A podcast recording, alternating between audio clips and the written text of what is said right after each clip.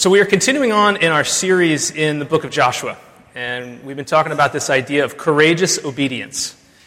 Um, and I think, you know, I just want to remind everybody so, so, week one, we talked about how Joshua was told to be bold and to have courage. And, and really, what we talked about was that he really is a precursor to Jesus, and that he is the one who is called to be bold and, and to be and courageous in the Lord, and, and we follow him into that. And we follow him by meditating on his word and looking at his promises, and we're going to look at some of those today as well. And then last week we looked at Rahab, this illustrious story about this, this, this prostitute who ultimately her story is redeemed by God, and she comes to understand the gospel and the fullness of God's love for her, and she's part of, really part of Israel's story, and her, her bloodline ends up leading to Jesus. I mean, it's a pretty incredible story of restoration. And, and today, we're going to be talking a little bit more about courageous obedience. And I want to be very clear from the outset that this is not something that we muster up on our own. You know, Pastor Adam really talked about how this is not something we pull, our, pull ourselves up by our bootstraps and we just get bold and we get courageous.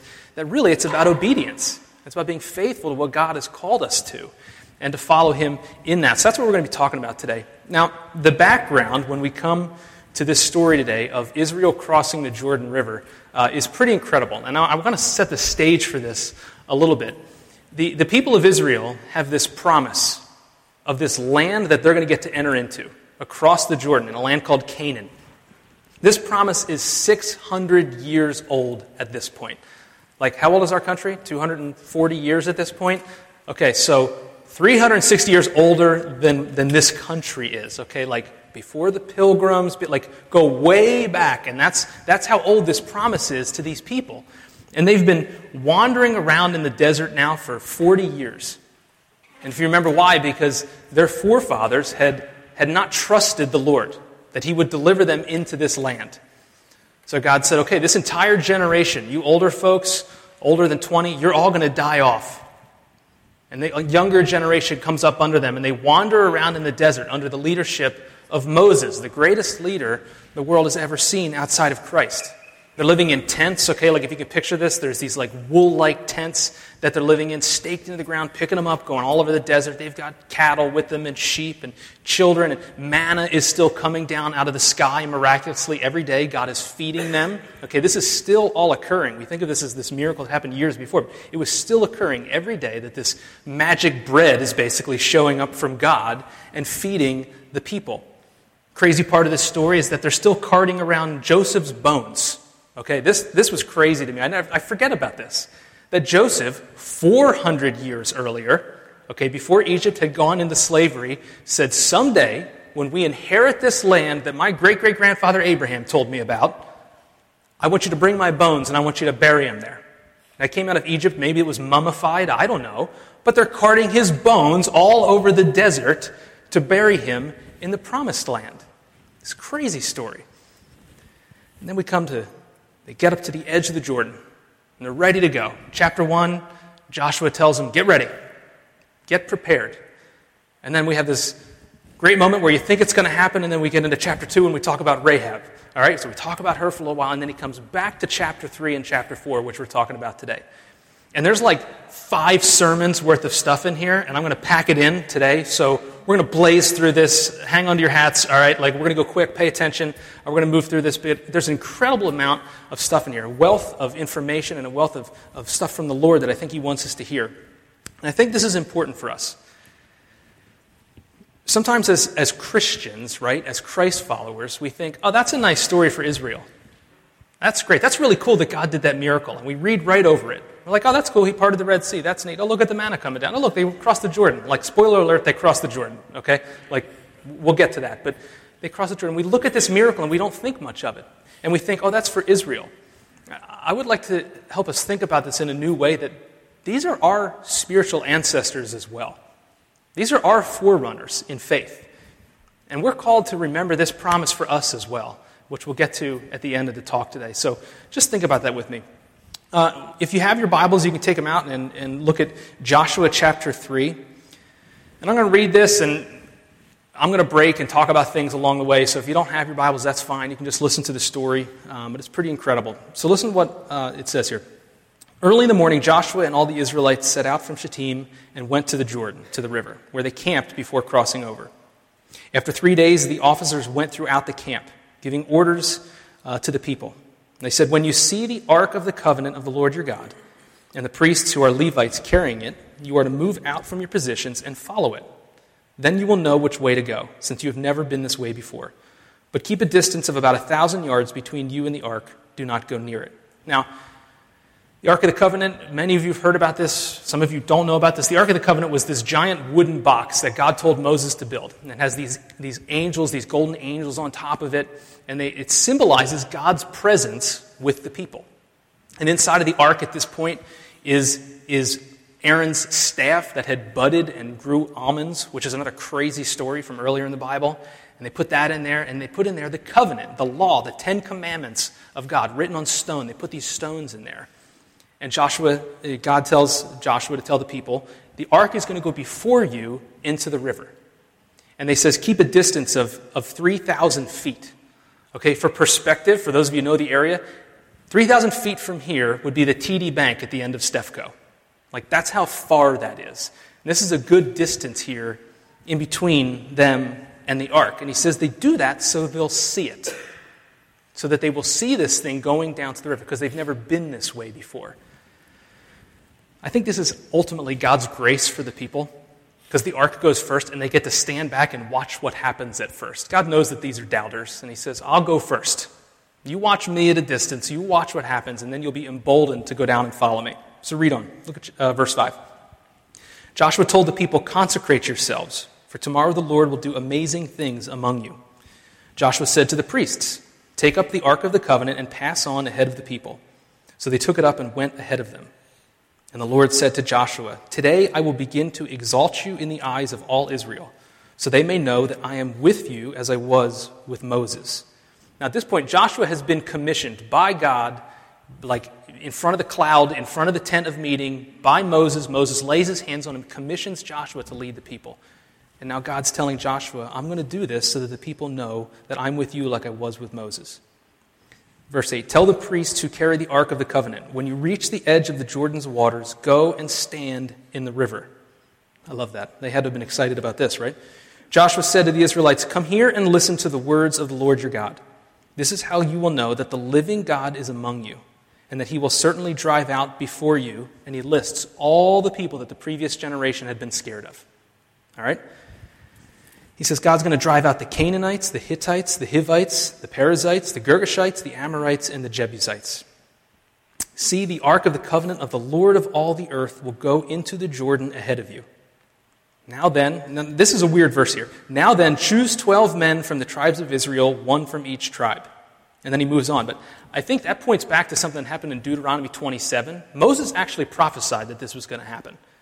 And he said, When you cross the Jordan, take up take up stones and make the covenant on them again. Write it down for the people again. So I think Joshua kind of knows there's something that's going to happen here that we should be aware of. So he writes that, and he says this, and then he moves on.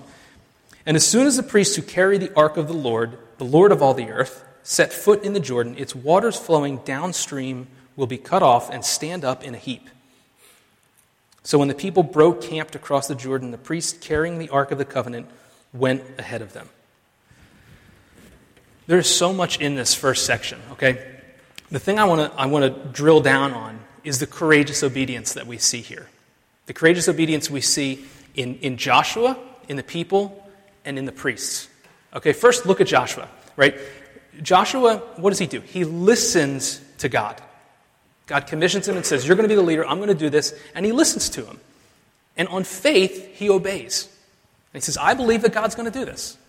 So he goes and he starts instructing the people about what to do. It takes a considerable amount of faith to do that. Now, if you think about it, there really was no pressure for him to cross the river outside of the promise of God. Now, think back to Moses. When Moses crossed the Red Sea with the people, what was happening? They were being chased. They were scared for their lives. They thought they were going to die. So it was either we go into the water or we deal with these guys. So he's forced, like he's not, he has no options. And he goes to God, and God says, Why are you coming to me? Raise up your staff, part the water. And, and Moses parts the water, and the people cross. He had no choice. But Joshua, think about it. They've been wandering around for 40 years. What's a couple more weeks? Right? Maybe we should go north and go around the end of the river. We'll go up and around, and we'll, we'll take the easier way around. We've got manna, we've got food every day, we're being supplied for, the tents are already nailed down. Like, uh, maybe we can wait. So there's no pressure for him to do this, but he trusts the word of the Lord. He trusts God's promise to him and God's covenant to him and says, okay, I'll do it. I will go. I, I, I will be obedient in this. And in that is his courage. In that is this act of courage. And furthermore, we see in verse 7, really, he believes that God's going to validate him. He believes God's promise that he's going to validate Joshua as the people's leader, as the one who's going to help lead them across. So he tells the people to get ready, to go to the river, and he's betting everything on this. He's staking everything on this. And I couldn't help but think of Jesus in this. Jesus going into the garden, knowing what's coming, knowing that he's getting ready to cross over what is certain death, and believing that God is going to validate him, believing that God is going to justify him. Oftentimes we forget about the humanity of Jesus, but it took courageous obedience and faith on his part to believe that his Father had a plan, to believe that it was going to be okay, to believe that even if he died, that God would bring him back. Joshua was an incredible example of Christ like faith. So then look on at the people, right? What are the people told to do? Told to consecrate themselves, right? This is a weird verse in the middle of this thing where Joshua's getting ready. He's getting the people ready, and he says, Consecrate yourselves, for tomorrow God's going to do this amazing thing among you. Now, if you look up the word consecrate, if you study this, if you look into it, really what it means is to set apart. It's linked to this idea of holiness. Now, oftentimes what happens when we hear the word holiness, what do we think? Sinlessness, perfection. When really it's, it's more closely tied to being set apart, to being made different so when Joshua tells the people, okay, we're going to cross this river, but you need to consecrate yourselves because something crazy is going to happen tomorrow. Something out of the ordinary is going to happen. He's not saying be sinless. He's saying set yourselves apart for this.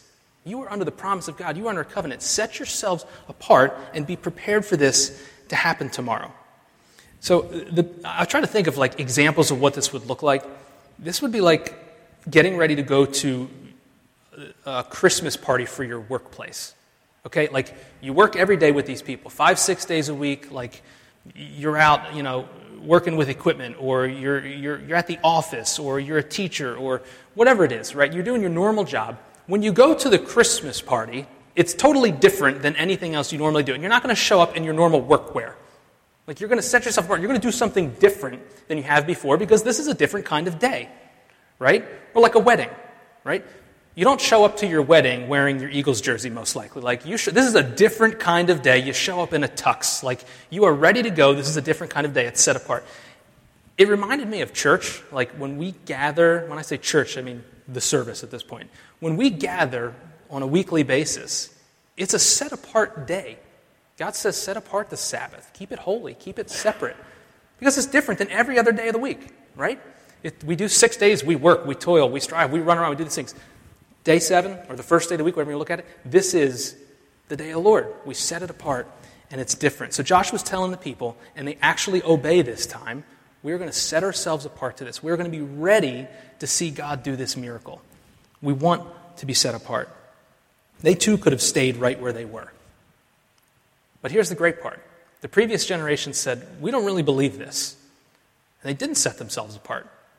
Yet this generation, through the grace of God, has the faith and takes the courageous obedience and the obedient step to set themselves apart and to be ready for it. Now, I might be down in the weeds in this, um, but I found it fascinating when you think about the Jordan River.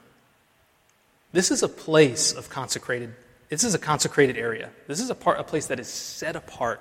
And people go to the Jordan and they set themselves apart, right? If you think about all of the things that have transpired in this river in the history of Israel, it's incredible. It is a different place. And go all the way up through the New Testament.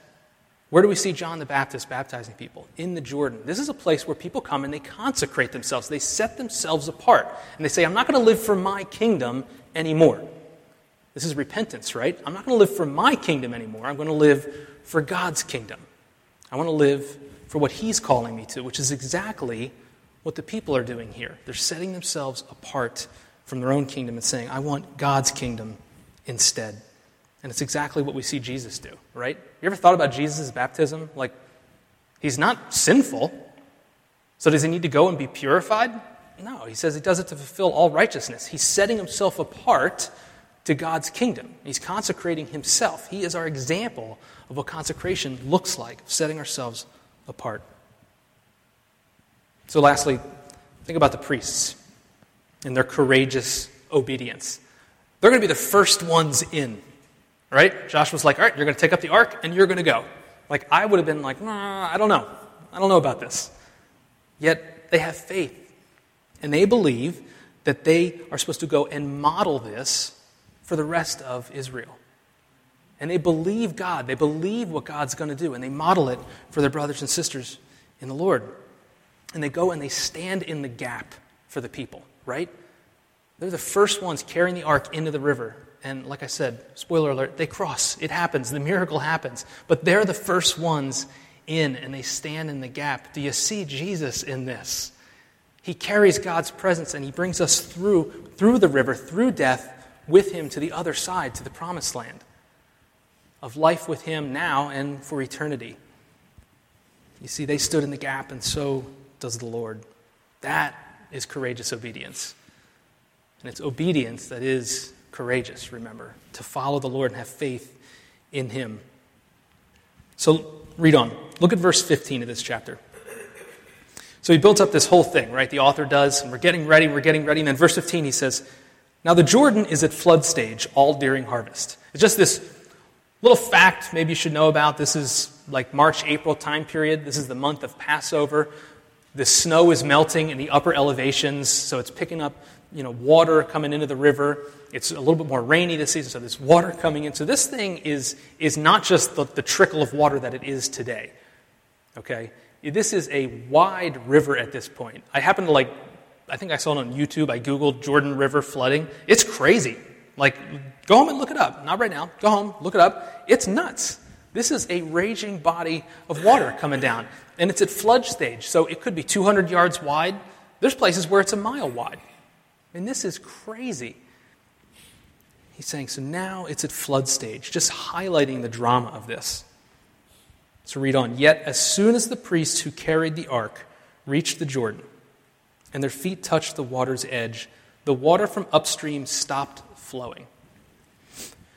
It piled up in a heap a great distance away at a town called Adam, in the vicinity of Zarethan, while the water flowing down to the Sea of Arabah, the Salt Sea, the Dead Sea, this is, it was completely cut off. So the people crossed over opposite Jericho, meaning across from the city Jericho. The priests who carried the ark of the covenant of the Lord stood firm on dry ground in the middle of the Jordan, while all Israel passed by until the whole nation had completed the crossing on dry ground. Something I want to highlight here is, is the word ark is used 16 times in chapters 3 and 4. Like the ark is the star of this story. And there's a reason that the author wrote it the way that he, that, that he did, going over and over again. The ark did this, the ark did this, the priest carried the ark. This is all about God's faithfulness. These two chapters are all about the promise of God and his faithfulness to fulfill it. The promise of God to see us through and validate himself and us in the process. I find it amazing that, that the place that, that this, this deadly water was stopped back to was Adam I think there's, some, there's, there's something in that. There's an image in that for us. It's been proven, and they've seen it over and over again in, in history, that, that this river at different times has completely stopped. That in history there's been landslides, there's been earthquakes that have caused the river to stop, sometimes for a little bit of time. In 1927, it was for like 20 hours that the water back upstream stops. So whether God works through an earthquake or a landslide or what, it doesn't matter. He said it would happen, and it did, because God oversees all of nature. But the highlight here is the ark. And again, this has the gospel written all over it that the presence of God goes first before us. That God Himself goes before us into this place of certain death, where if you and I walked through it on our own, we would die. He goes first. And He stands in the middle, in the gap for us, and we get to walk by right in front of Him. And He comes out the other side and delivers us into the promised land. This is Jesus all over this. and what he does for us in calling us through death into life through him, ultimately into the promised land. Look at, look at verse, uh, I think it's verse 7 again in chapter 3. This verse where God says to Joshua, Today I will begin to exalt you in the eyes of all Israel, so they may know that I am with you as I was with Moses. If you read the story of the Exodus, okay, when Moses is bringing the people out of Egypt, after they get through the Red Sea, there's a verse that says, And Moses was with God, basically, and the people knew it. And God was with Moses, and the people knew it. And they learned to trust him implicitly, except they didn't because then they would go and they would doubt him immediately, right? But God was with Moses, Moses was with God, and it validated his leadership and his faith in God, his courageous obedience. And the Lord tells Joshua, I'm going to do the same exact thing. There is such a history of this in Scripture.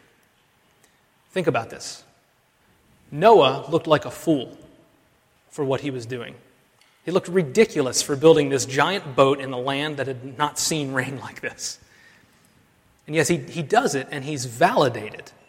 Through the water, he becomes out validated on the other side by God for his obedience.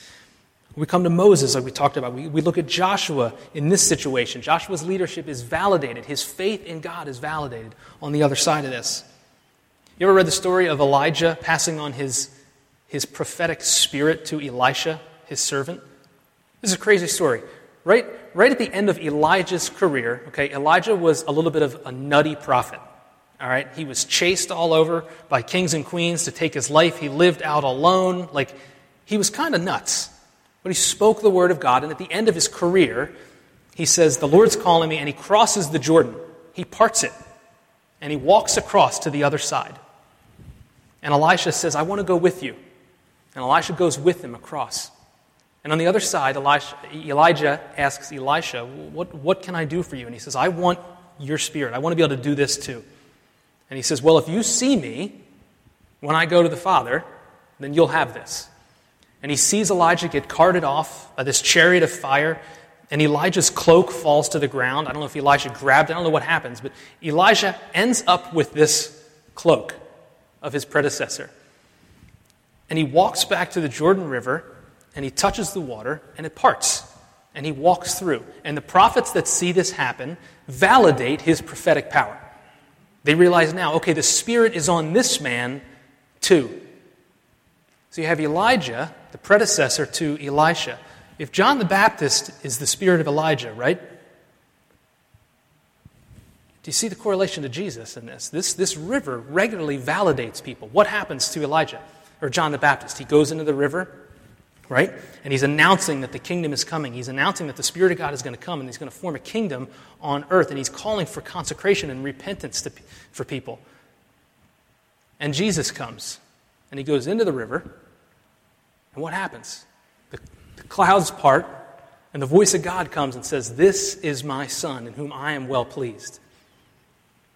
You see the validation that happens in this river over and over and over again, leading up to our Savior, Jesus. It's incredible. Joshua, again, the predecessor to Christ, in so many ways. It's a beautiful, beautiful thing. Okay, look at verse or chapter 4. When the whole nation had finished crossing the Jordan, the Lord said to Joshua, Choose 12 men from among the people, one from each tribe, and tell them to take up 12 stones from the middle of the Jordan, from right where the priest stood, and to carry them over with you, and to put them down at the place where you stay tonight. So Joshua called together the twelve men he had appointed from the Israelites, one from each tribe, and said to them, Go over before the ark of the Lord your God into the middle of the Jordan. Each of you is to take up a stone on his shoulder. So picture this the ark is still standing in the middle of the river. All right, it's, it's dry enough that they can walk across it. And Joshua says, Okay, go back and get these 12 big stones, big enough that you have to put them on your shoulder and carry them out of the river. And he says, in verse 6, these are going to serve as a sign among you. In the future, when your children ask you, What do these stones mean? tell them that the flow of the Jordan was cut off before the ark of the covenant of the Lord. Uh, when, it, when it crossed the Jordan, uh, the waters of the Jordan were cut off. These stones are to be a memorial to the people of Israel forever. So the Israelites did as Joshua commanded them. They took 12 stones from the middle of the Jordan, according to the number of the tribes of the Israelites, as the Lord had told Joshua. And they carried them over with them to their camp. So now they're setting up this other camp right on the other side now, where they put them down. Joshua set up the 12 stones that had been in the middle of the Jordan at the spot where the priest who carried the Ark of the Covenant stood, right? So he grabs these stones from where the Ark was, and they are there to this day. So he sets up this memorial for the people. Verse 10 Now the priest who carried the ark remained standing in the middle of the Jordan until everything the Lord had commanded Joshua was done by the people, just as Moses had directed Joshua. Again, Moses was a prophet. He told him that this was going to happen. The people hurried over. Like, I love that he writes that. The people hurried over. Like, they were still a little bit panicky. Like, okay, this is, this is crazy. This is actually happening. So they're hustling to get across here, right? Uh, so uh, our Lord and priest came over the other side while the people watched. Okay, so the people watch as the, as the priests come back up out of the river. In verse 12 and 13, it says that there were 40,000 of this, these other tribes that fought for, for Israel who were actually going to stay on the side they had come from. But God tells Moses, tell the people, like, you're going to have to, fight on your behalf. And Joshua has them fight on behalf of the Israelites here to go across. Anyway, verse 14. That day the Lord exalted Joshua in the sight of all Israel, and they revered him all the days of his life, just as they had revered Moses. Then the Lord said to Joshua, Command the priest carrying the ark of the testimony to come up out of the Jordan. So again, he's just wrapping up the story here. So Joshua commands the priest, Come up out of the Jordan. And the priest came up out of the river carrying the ark of the covenant of the Lord. No sooner had they set their feet on dry ground than the waters of the Jordan returned to their place and ran at flood stage as before. I love this. Beforehand, the Israelites are up on the embankment and they watch the ark go in and they watch the water stop. They come up out of the other side and they're looking back now at the priest carrying the ark and they get to watch the water come back down the river. They get to see God at work over and over again. Um, so, verse 19. On the 10th day of the first month, okay, this is uh, Passover. All right, this is Passover. On the 10th day of the first month, the people went up from the Jordan and camped at Gilgal on the eastern border of Jericho. So now they're moving towards this city of Jericho, which we'll read about in a couple chapters. And Joshua set up at Gilgal the 12 stones that they had taken out of the Jordan. Listen to what he says to the Israelites. In the future, when your descendants ask their fathers, What do these stones mean? Tell them, Israel crossed the Jordan on dry ground. For the Lord your God dried up the Jordan before you until you had crossed over. The Lord your God did to the Jordan just what he had done to the Red Sea when he dried it up before us until we had crossed over. Listen to why he did this. God did this so that all the peoples of the earth might know that the hand of the Lord is powerful, and so that you might always fear the Lord your God. You might always revere him and his power. Remember, Rahab was saying that we've heard about you, and their hearts were melting. And you see that happen in Jericho, that God completely destroys it because of his power. These people are afraid now because they hear this. They see this happen with these Israelites. I'm sure there were others from Jericho around the area that saw this go down. And they go back, and people are freaking out about the power of this nation, the power of their God, and what he's doing. And Joshua is telling the people, You're going to set up this stone memorial to remember this, to remember what God has done for you. The point of all of this, I believe the point of this whole chapter, is that God is faithful. That God fulfills His word to us. And when He calls us to something, He will see it through. But we're also called to remember this. We're called to revere God's power and to constantly look back on it and remember all that He's done. And it becomes a display to the world around us of God's power as well. You know, like I think what it says is that if God, if God did this for us, what can He do? Right? If He did this amazing thing in our lives, what can He do? If He called us to this and He saw it through, why wouldn't He do it for the rest of what He's calling me to? And it reminded me it reminded me of uh, Romans 8.28. It's a verse that, that Christians claim all the time, rightly so. Just listen to what Paul says. And we'll get back to this idea of this memorial. Paul says, And we know that in all things God works for the good of those who love him, who have been called according to his purpose. For those he foreknew, he predestined to be conformed to the likeness of Jesus, that he might be the firstborn among many brothers. Those he predestined, he called, and those he called, he justified, and those he justified, he glorified, right? Verse 31 What then shall we say in response to this? If God predestined us and called us, what shall we say to this? If God is for us, who can be against us? He who did not spare his own son, but gave him up for us all, how will he not also, along with him, graciously give us all things? Paul is looking back to Jesus' crucifixion, to Jesus' death and resurrection, and saying, if God didn't spare Jesus, what won't he do for you? He's looking back. He is setting up a memorial saying, what can't we expect from God? I don't mean material things or like some rich, blessed life. I mean the things that God calls us to, the things that He predestines us to, the things that He asks us to walk in. And He's saying if, Jesus, if God gave up His own Son on your behalf, what wouldn't He do that He calls you to, to help you do it? He's remembering Jesus and He's remembering what He calls us to. So, one of the really practical takeaways from this story is what are the rocks that you've set up in your life? You know, these, those cairns, you know, that where you place these rocks on top of each other. Like, what are the things that you look back on in your life and you say, God worked right there? And that was incredible, and it gives me the courage to keep going. I will continue to obey and be faithful because of what I've seen God do. And sometimes there's long stretches in between these big things that we get to see in our lives. I know for me personally, I have to look back sometimes years and say, I remember when God provided for us in this way. I know that He'll do it now, 20 years later. Right? So we have to do this for ourselves to remind us of what God has done in our lives. Jess and I know a family who, the, the husband um, was a heavy equipment operator, and they were, they were clearing a lot one day. And these machines are huge, and they basically knocked over a tree, like root ball and all. Picked this thing up out of the ground, this huge tree. And, and if you've ever seen one of these giant excavators, basically, my friend Kenny, was his dad Ken, was driving this excavator. And he basically grabbed the tree like this under the bucket, okay, and, and wedged it in between the bucket and picked it up. Jesse, you've maybe you've seen this done. He picks this thing up and turns like this with the tree. And as he's turning, it slipped out and landed on Kenny, completely crushing him right across his chest. And my brother was there and said it was, it's the scariest thing he's ever seen because Kenny was out immediately.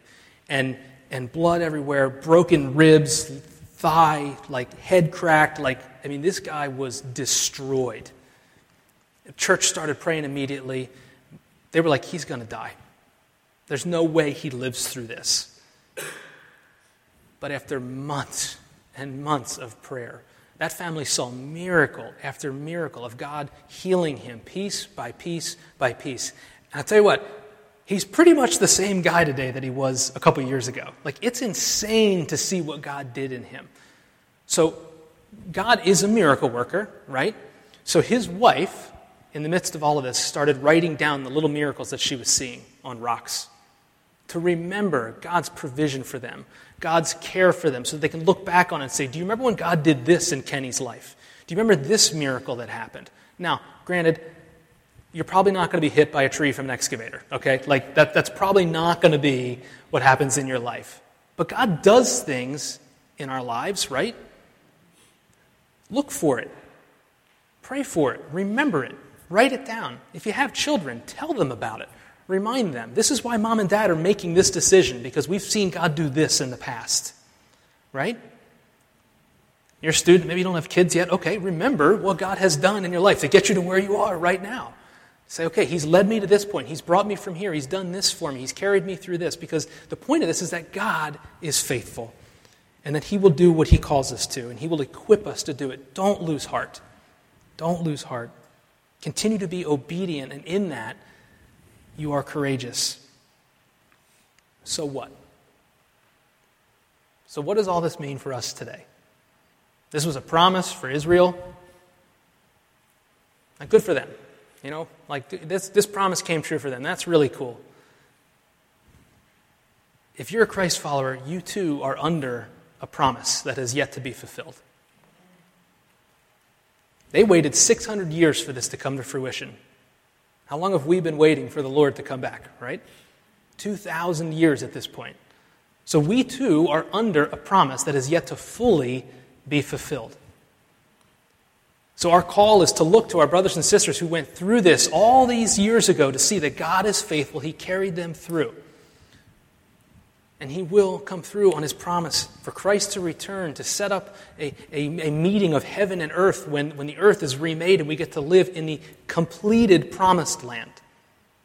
You know, Hebrews, the book of Hebrews says that this rest is still to come, that these folks really didn't find it yet. It was to be found in Jesus and in someday in the future kingdom. So we don't, we, we have hope, right? We have hope even though we don't see it yet because of what we've seen already. And I don't know what God's called you to in this life. I don't know, you know, what, what struggles you're going through. You know, I know for, for Jess and I, we, we moved up here, and like that's not been the easiest thing in the world, but we can look back and say that God called us to it, and He will continue to deliver us. He will continue to walk with us through it. So I don't know if it's a new job, if it's a, if it's a relationship that you need to reconcile, if it's, you know, baby on the way. Like there's all these things in our church family, right, that God calls us to, and He will continue to walk with us through it and ultimately into the promised land with Jesus someday. And we can have hope because He's faithful.